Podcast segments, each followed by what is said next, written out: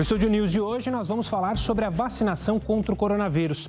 Para conversar sobre esse assunto, eu recebo Jarbas Barbosa, integrante da OPAS, a Organização Pan-Americana da Saúde, e Leão Capovilla, infectologista e coordenador do Serviço de Controle de Infecção Hospitalar do Hospital Moriá. Sejam muito bem-vindos. Obrigado pela participação de ambos aqui conosco no Estúdio News para falar sobre a vacinação. Eu quero começar com o Dr. Jarbas. Antes de mais nada, obrigado também, Dr. Jarbas, por atender a nossa equipe. Dr. Jarbas, a primeira vacinação ocorreu lá em dezembro, dia 8 de dezembro, na Inglaterra. Passado todo esse tempo, a gente já consegue ter uma noção da vacinação no mundo real? Os resultados é, estão dentro do que a gente imaginava de eficácia e de segurança? Claro que ainda não analisando a falta de vacinas no mundo todo. Mas quanto a isso, a gente pode ter uma consciência positiva da vacinação na luta contra a pandemia? Sim, é, os resultados dos países que estão vacinando mais, que estão utilizando mais vacinas, resultados da, da própria Inglaterra, que foi o primeiro país que começou a utilizar as vacinas, demonstram nessa, nas vacinas que estão sendo utilizadas nesses países altíssima efetividade e uma segurança que supera qualquer risco. O problema do mundo hoje em relação às vacinas é a falta de vacinas. A grande maioria dos países ainda não tem acesso as vacinas na quantidade que seria necessária para que nós tivéssemos já uma redução importante da mortalidade. Países como os Estados Unidos, que têm bons dados desagregados, né, já mostram que a, a, maioria das mortes em alguns estados nos Estados Unidos se concentram exatamente entre os não vacinados. Dados do Reino Unido, como eu falei, de, de outros países da Europa, ou seja, não há dúvida de que as vacinas contra a Covid-19 é, serão um dos grandes pilares, né, junto com a manutenção das medidas de saúde pública, para que a gente consiga controlar a transmissão dessa doença. Agora, é preciso ter um acesso mais equitativo às vacinas, sem dúvida nenhuma. Doutor Leão, obrigado também pela participação aqui conosco. Eu queria começar com você olhando para o mundo real nosso, no Brasil, você que está na linha de frente. Ainda a gente patina na vacinação, a gente não chega a números próximos aos grandes países, aos países mais ricos, mas de fato temos vacinação. Dá para perceber alguma alteração nos hospitais, nas internações com a vacinação em andamento? Olha, olá, boa tarde. E, inicialmente, o que a gente percebe é que realmente mudou a faixa etária de paciente. No momento, Estamos atendendo mais pacientes com a taxa de 45, 50 anos, são uma população que ainda está em vacinação. Porém, quando a gente observa isso, também temos que considerar o fato que as pessoas que também têm a maior tendência a furar o isolamento mesmo são dessa mesma faixa etária, são os mais jovens, de 50 até ali próximo da adolescência. Porque idosos, de forma geral, eles estão tendo uma boa conscientização e estão respeitando muito bem essa questão do isolamento social. Mas sim, a gente observa que tem uma mudança no padrão de pacientes, sim. Doutor Jarbas, você mencionou na sua primeira é, participação aqui sobre a dificuldade em que países pobres é, estão tendo para conseguir a vacinação. 75% dos imunizantes então, justamente foram aplicados em 10 países, incluindo o Brasil.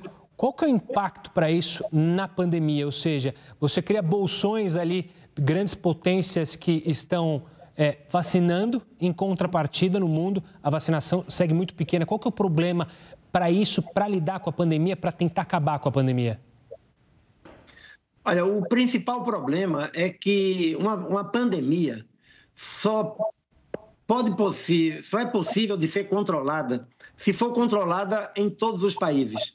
É, o, o problema de os países pobres não terem acesso às vacinas além de ser um problema de ordem ética e moral, é, é também um, um, problema de saúde pública. Um país rico pode vacinar toda a sua população, controlar, mas enquanto a transmissão estiver descontrolada em outros países, pode surgir uma nova variante que não seja protegida por aquela vacina que foi usada. Então, todo aquele trabalho seria jogado no lixo.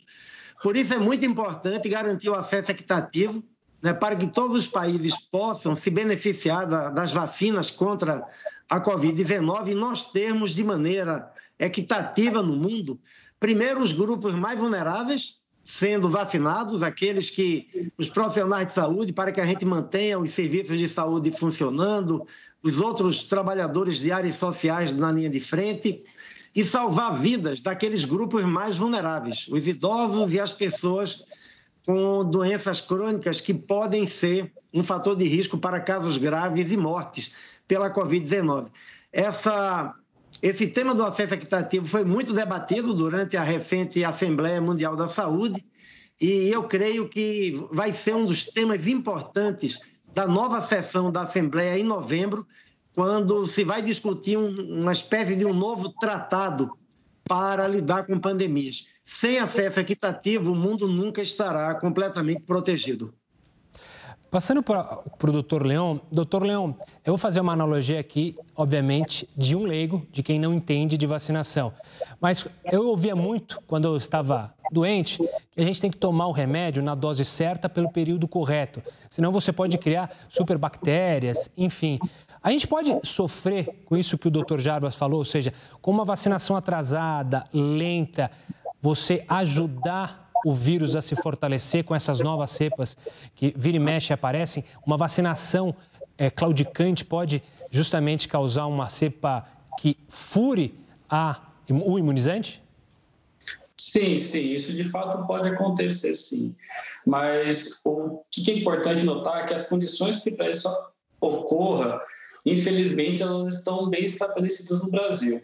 Nós temos uma taxa de vacinação que é subótima, de fato, ela está aquém do desejado.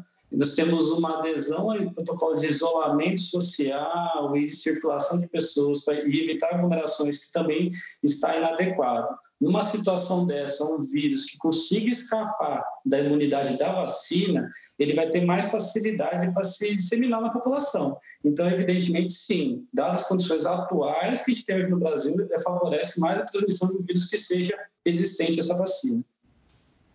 Doutor Jarbas, o senhor mencionou sobre é, uma possibilidade entre os países entender um novo tratado.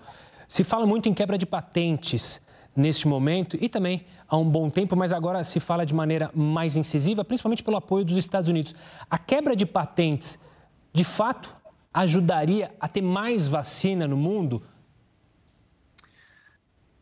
O, nos tratados, é, o Tratado Internacional que protege patentes, o acordo, o TRIPS, ele já prevê, é, num dos seus parágrafos, que os países poderiam usar a flexibilização de patente tendo em vista interesses de saúde pública. Agora, esse debate volta é, de novo, eu creio que é um debate extremamente importante.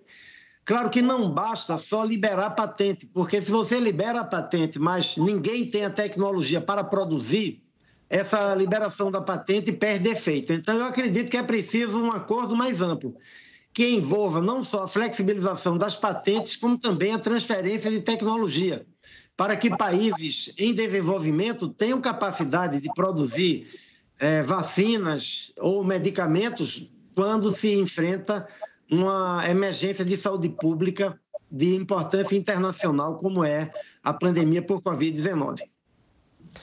Doutor Leão, é, no começo a gente falou justamente dessa falta de vacinação e você mencionou na primeira participação justamente que o quadro dos pacientes estava ali na faixa de 50, 45 anos, por questão dos idosos já terem sido vacinados. Se circulou muito ultimamente é, justamente uma possibilidade de um reforço na vacinação dos idosos por causa do sistema imune deles. É, enquanto a gente vive essa falta de vacina é possível debater essa possibilidade de dar um reforço ou por enquanto a gente tem que seguir esse padrão e pensar num reforço para os idosos um pouco mais para frente? É, no momento, não seria adequado fazer esse reforço para idosos mesmo, porque ah, tem que observar que a gente tem um número significante de pessoas que elas têm comorbidades, elas têm outras doenças que favorecem elas desenvolver forma grave de Covid. E elas podem ser jovens, elas podem ter ali até por volta dos 18 anos, elas precisam ser vacinadas também. Então, no momento onde as pessoas com comorbidades estejam realmente bem, com a cobertura vacinal muito boa, e nós já estejamos uma vacinação de adultos jovens, a gente pode pensar uma vacinação reforço para idoso realmente. Isso é uma estratégia que tem que ser pensada realmente, porque no idoso a vacina tende a responder pior mesmo. Doutor Jarbas, eu ainda tenho tempo para fazer uma pergunta antes do nosso intervalo. É, a gente falava desses tratados, a Organização Mundial da Saúde também tem o COVAX, né? Para levar justamente vacina para países pobres. Mas, infelizmente, até o presidente da OMS disse da dificuldade em conseguir levar a vacina para os países pobres. É, existem maneiras de se melhorar o COVAX para justamente essa vacina chegar demais, aos demais países, aos países mais pobres. É bom lembrar que o Brasil está na COVAX, é, recebe vacinas do consórcio, mas ainda assim é uma preocupação para a OMS. O que aconteceu para a COVAX não ter o sucesso que ela imaginava ter? Olha, a COVAX é um mecanismo inovador, né? tem 190 países participando.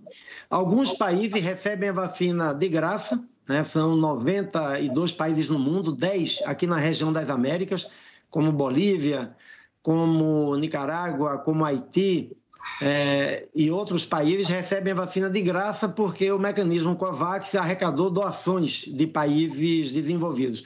Os outros países são países autofinanciados, como o Brasil, países que pagam por sua vacina. Qual é a vantagem? Primeiro, as vacinas que são adquiridas pelo mecanismo COVAX, elas são vacinas que têm autorização do uso de emergência da OMS, ou seja, são vacinas com qualidade assegurada. Segundo, o preço é um preço acessível, né? bem mais acessível do que quando o país faz um acordo bilateral. O COVAX entregou até agora 77 milhões de doses de vacinas, muito menos do que estava programado. Por quê? Como não existe uma regra no mundo dizendo, por exemplo, que no caso de uma pandemia, um produtor teria que entregar 50% das suas doses para seus contratos bilaterais e 50% para o mecanismo de acesso equitativo, o que prevaleceu foram os mecanismos de mercado.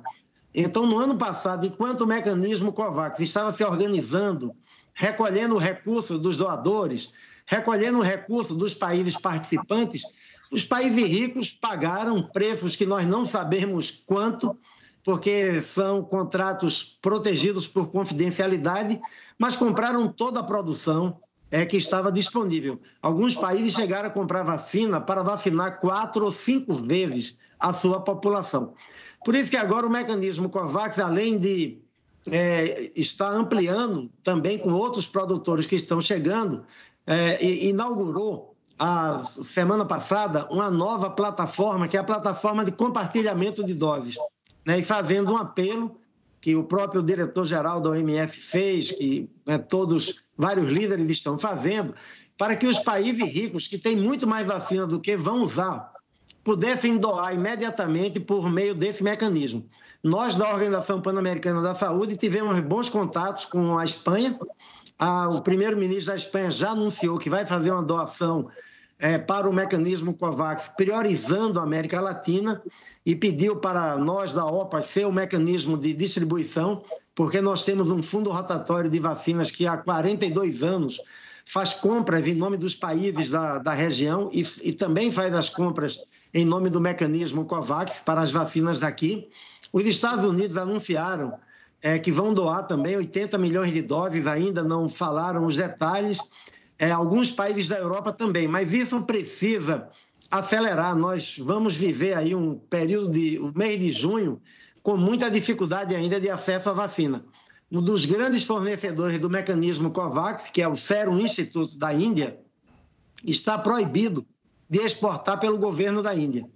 Há uma negociação de alto nível tentando um acordo que parte das vacinas fique na Índia, mas parte cumpra o contrato que foi assinado e pago. Ou seja, é uma situação difícil para garantir é, esse que seria o elemento mais importante no atual momento, que todos os países pudessem ter o acesso às vacinas que precisam. Doutor Leão, doutor Jarbas, vou pedir uma licença para a gente fazer uma breve pausa. O Estúdio News vai para um rápido intervalo. A gente volta em instantes para falar muito mais sobre a vacinação. Não saia daí. Estúdio News já de volta para falar sobre a imunização na pandemia. Hoje a gente conta com a participação do Dr. Leon Capovilla e também do Dr. Jarbas Barbosa. Eu quero voltar com o Dr. Leon. Dr. Leon, a gente teve uma situação no Brasil e tem acompanhado de pessoas escolhendo vacina. é, indo aos postos de saúde quando determinada vacina é, está sendo aplicada. É, isso faz, faz algum sentido? É bom deixar claro para as pessoas que todas que são aprovadas aqui para usar no Brasil são eficazes? Sim, todas as vacinas que estamos aplicando no Brasil, elas têm eficácia. Principalmente a, as vacinas que são produzidas aqui, que nem a Covid, a Coronavac e a vacina da AstraZeneca, elas têm eficácia muito boa mesmo. É, eu entendo que determinadas vacinas vão dar mais ou menos efeito colateral, entendeu? E quando você for avaliar em questão de qual que é a cobertura para outras variantes, determinadas vacinas elas têm uma capacidade melhor ou já comprovada para isso. Mas, dada a situação de escassez de vacina, de aumento de número de casos, de redução de leitos de hospital, você ficar esperando para escolher tomar uma vacina é muito perigoso. Numa situação dessa, você pode, de fato, pegar o Covid, pode ficar doente e necessitar de internação hospitalar, coisa que poderia ser evitada se você estivesse vacinado.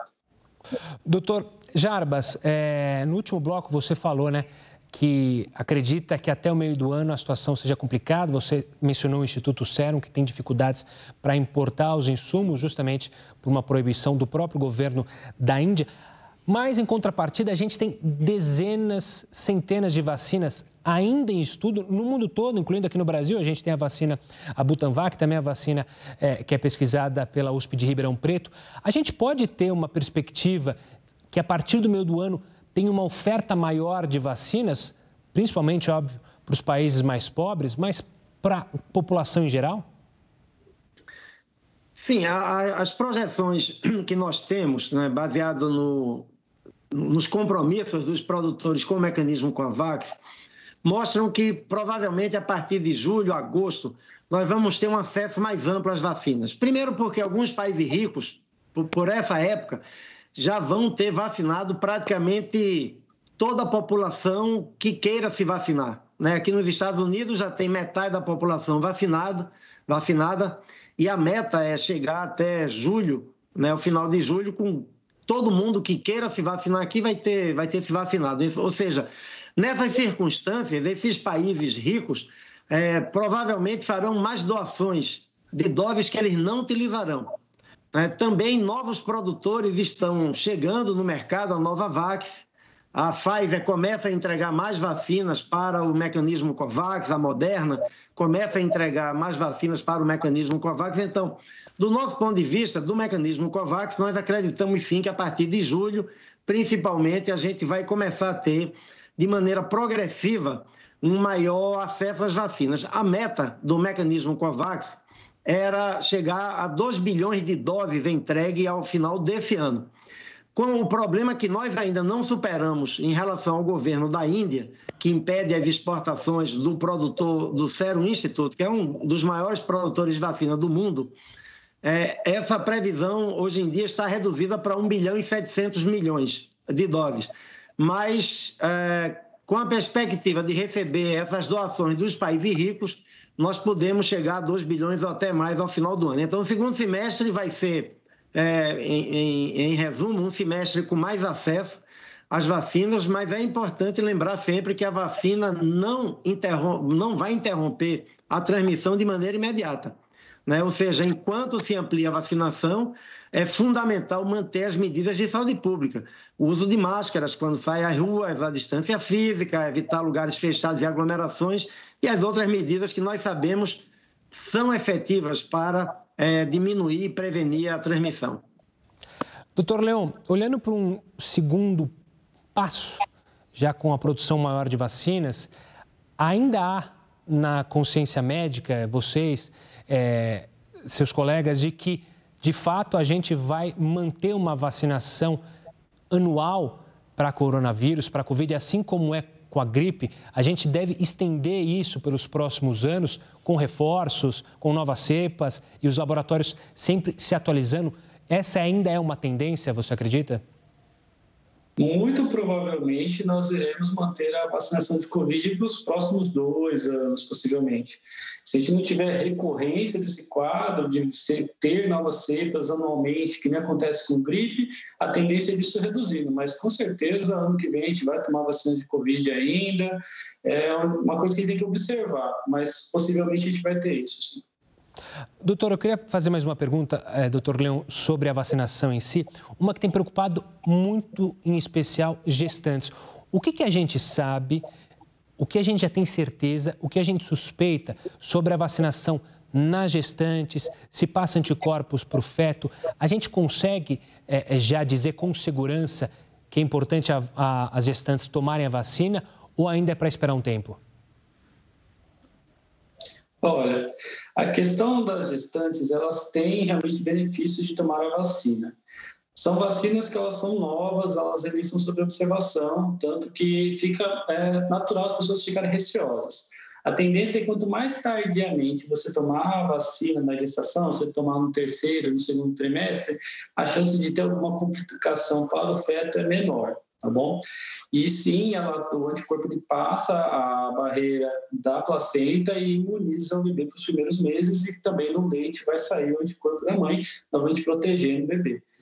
As condições em relação à vacina da AstraZeneca são mais complicadas para gestantes. Você fala que ela pode gerar mais eventos trombóticos, mas ainda assim, é, dependendo do contexto onde você se encontra, do nível de transmissão da doença, de acesso que você tem a vacinas, é uma medida a se questionar, você não tomar a vacina de AstraZeneca estando gestante, no final da gestação, por exemplo. Essa é a questão que mais preocupa, eu vejo muitas mulheres preocupadas. Passando para o doutor é, Jarbas. Doutor Jarbas, a, você falou muito das dificuldades na nossa conversa sobre levar a vacina para todos. Isso é algo que tem que ser repensado, porque essa é uma pandemia e, se a gente olhar a história é, global, pandemias vêm e vão, a gente não consegue conter, ainda mais com o homem se aproximando cada vez mais da natureza e destruindo. Essa é uma preocupação da gente ter no futuro novos polos é, em cada região, aqui na OPAS, na América Latina, ou seja, ter polos especializados na produção de vacina, ao invés de ficar dependente tanto de um ou outro instituto? Olha, a América Latina tem uma vulnerabilidade muito grande. Né? Nós temos alguma capacidade de produção no Brasil, é, no México, na Argentina, em Cuba, mas são plantas é, geralmente que precisariam sofrer uma, um investimento importante em termos de modernização, de ampliação, porque nós vemos, infelizmente, que a, a produção de vacinas é muito concentrada nos países desenvolvidos e dos países em desenvolvimento, somente a Índia e a China que tem uma capacidade, vamos dizer assim, mais forte de produção. Esse é um tema que eu creio que chamou a atenção, inclusive do, dos chefes de governo dos países da América Latina.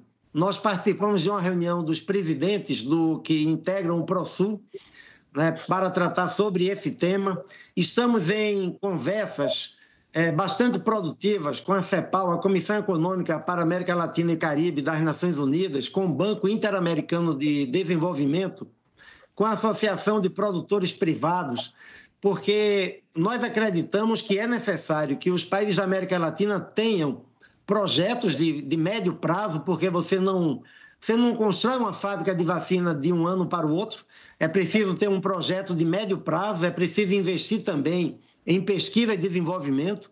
Né? Nós temos alguns projetos de pesquisa de vacina que foram desenvolvidos na América Latina, né? no Brasil, é, em Cuba, no Peru, é, em outros países, mas esses projetos geralmente levam muito tempo até começarem os ensaios clínicos por falta de recursos, é, de apoio. Então, é preciso pensar de uma maneira mais ampla como fortalecer a capacidade de produção não só de vacinas. Vamos lembrar que no começo da pandemia, os países da América Latina lutaram porque estava faltando máscaras e luvas, né? faltava respiradores, ou seja, a vulnerabilidade de produção de insumos críticos para responder a uma pandemia é um problema fundamental.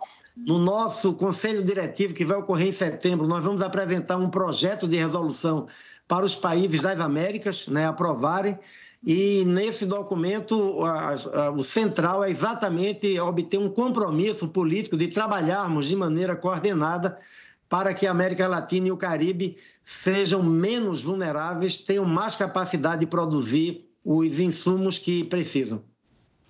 Eu ainda tenho tempo para mais uma pergunta rápida, tanto para o doutor Leão quanto para o doutor Jarbas, e ela vai seguir na mesma linha, começando com o doutor Leão e já agradecendo a participação aqui conosco. Doutor Leão, obrigado mais uma vez. Eu queria saber sobre justamente é, o movimento que a gente tinha e ainda tem anti-vacina. É, só com a informação de vocês, homens da ciência, que a gente consegue levar conteúdo para as pessoas entenderem a importância da vacina e confiarem. Você sente que a gente ainda está numa briga muito desigual é, por causa de outra pandemia, a pandemia das informações falsas? Essa é uma briga que a gente tem que focar, nós da imprensa e vocês, obviamente, da ciência, em trazer sempre a informação para mostrar o quão importante é a vacina?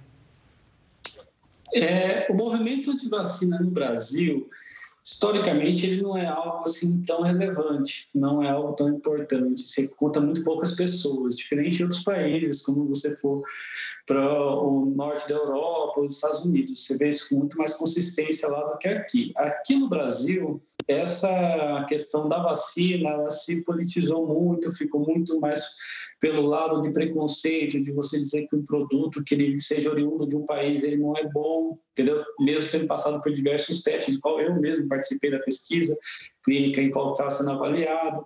Então, isso é uma coisa a gente ponderar. É, sim, é fundamental a gente ter uma boa mídia que consiga transmitir as informações de uma maneira clara, simples e precisa para a população, que ela tenha uma fonte de segurança para adquirir essas informações também, mas também é um caso a se pensar que é aonde que a pessoa vai ter uma formação meio que generalista, geral, sobre esses tipos de conceitos que não só envolvem tanto a questão de vacina, mas como de higiene e outras dessa ordem, que eventualmente da própria escola. A criança poderia ter uma formação onde ali a gente discute pelo menos as questões mais básicas de como que a vacina é feita, de como que o tratamento acontece, que é algo de interesse total da população. Então, realmente, acho que seria algo a se pensar no futuro não muito distante de fazer isso na escola. Mas, de forma geral, o movimento antivacina no Brasil ele assumiu uma proporção política, não uma questão tão técnica de falar que a vacina ela vai te fazer mal. Esse que é o principal problema do momento, ao meu ver. Claro, doutor. Leão, obrigado mais uma vez pela participação. Quero agradecer também ao doutor Jarbas e pedir para ele também falar sobre isso. O doutor Leão falou né, sobre o movimento antivacina aqui no Brasil. É pequenos comparado a outros países. Na América Latina, a gente sofre também com as dúvidas sobre a vacina ainda. Essa é uma preocupação da OPAS, doutor? Sim, essa é uma, uma grande preocupação. Isso tem nós temos algumas características. Né? No Caribe, por exemplo, o tema da, da, da dúvida de vacinar é, assumiu uma proporção importante. Os ministros, todos dos países do Caribe, é, tiveram uma preocupação muito grande. Nós fizemos é, dois workshops, duas oficinas né, virtuais, uma com jornalistas da América Latina, outra com jornalistas do Caribe, para esclarecer né, como é um processo de fabricação, desenvolvimento de uma vacina, como é o processo que uma autoridade regulatória faz para registrar uma vacina, ou seja, difundir um, um pouco do, desse conhecimento que é importante. Eu concordo muito com o Leon que o movimento anti-vacina mesmo ele é limitado, mas a gente tem aí uma percentagem razoável da população que muitas vezes fica muito é, é vítima né, da, do que circula em redes sociais, dentro do grupo de familiares, de WhatsApp, de, de Facebook, e, e, e muitas vezes são também vítimas dessas teorias de conspiração, né? das coisas absurdas que disseram que a vacina tinha um 5G, é, a vacina podia modificar o DNA, quer dizer, coisas que não, não fazem o menor sentido do ponto de vista é, científico. O que nós temos recomendado sempre é que os ministérios da saúde têm que manter um canal de comunicação permanente, né? tem que convidar especialistas do, do país para falar, para explicar é, trabalhar com os profissionais de saúde, porque muitas vezes a família vai no, no médico por outro motivo né, e pergunta: olha, eu devo mesmo tomar vacina? Então, é importante compartilhar informação não somente com quem trabalha em sala de vacina. Quando a família chega na sala de vacina, ela já tomou a decisão de vacinar. Tem que falar com os médicos, enfermeiros, auxiliares de enfermagem do, do país inteiro, compartilhando com eles informações e manter seja na mídia tradicional como na mídia, na, nas mídias sociais, é, eu creio que é assim, um processo permanente é, de resposta, de esclarecimento. Eu acredito que a melhor, o melhor motivador para as pessoas se vacinarem é demonstrar o, o que já está se comprovando. Né? A gente tinha estudos com 30, 40 mil pessoas. Agora a gente tem o uso no Reino Unido, por exemplo, duas semanas atrás, um estudo com 8 milhões de pessoas depois de vacinar com a vacina da AstraZeneca, a vacina da, da Pfizer, 80% de, de proteção, uma redução dramática do número de mortes, ou seja, as vacinas salvam vidas e poderiam estar salvando mais vidas ainda se a gente tivesse mais acesso e a gente tivesse as pessoas com informações mais baseadas na ciência e menos nos, é, nas teorias de conspiração, nos rumores, nos boatos. Doutor Jarbas, doutor Leão, obrigado pela participação e por vocês estarem aqui conosco compartilhando informação de qualidade e científica. Felizmente, nosso tempo acabou. O Estúdio News fica por aqui. Eu conversei com o Leão Capovilla, infectologista e coordenador do Serviço de Controle de Infecção Hospitalar do Hospital Moriá, e Jarbas Barbosa, integrante da OPAS, a Organização Pan-Americana da Saúde. Você já pode acompanhar essa entrevista lá no nosso canal do YouTube, também pelo Play Plus e pelo nosso podcast, disponível tanto no Spotify quanto no Deezer. Eu espero você no próximo programa. Até lá!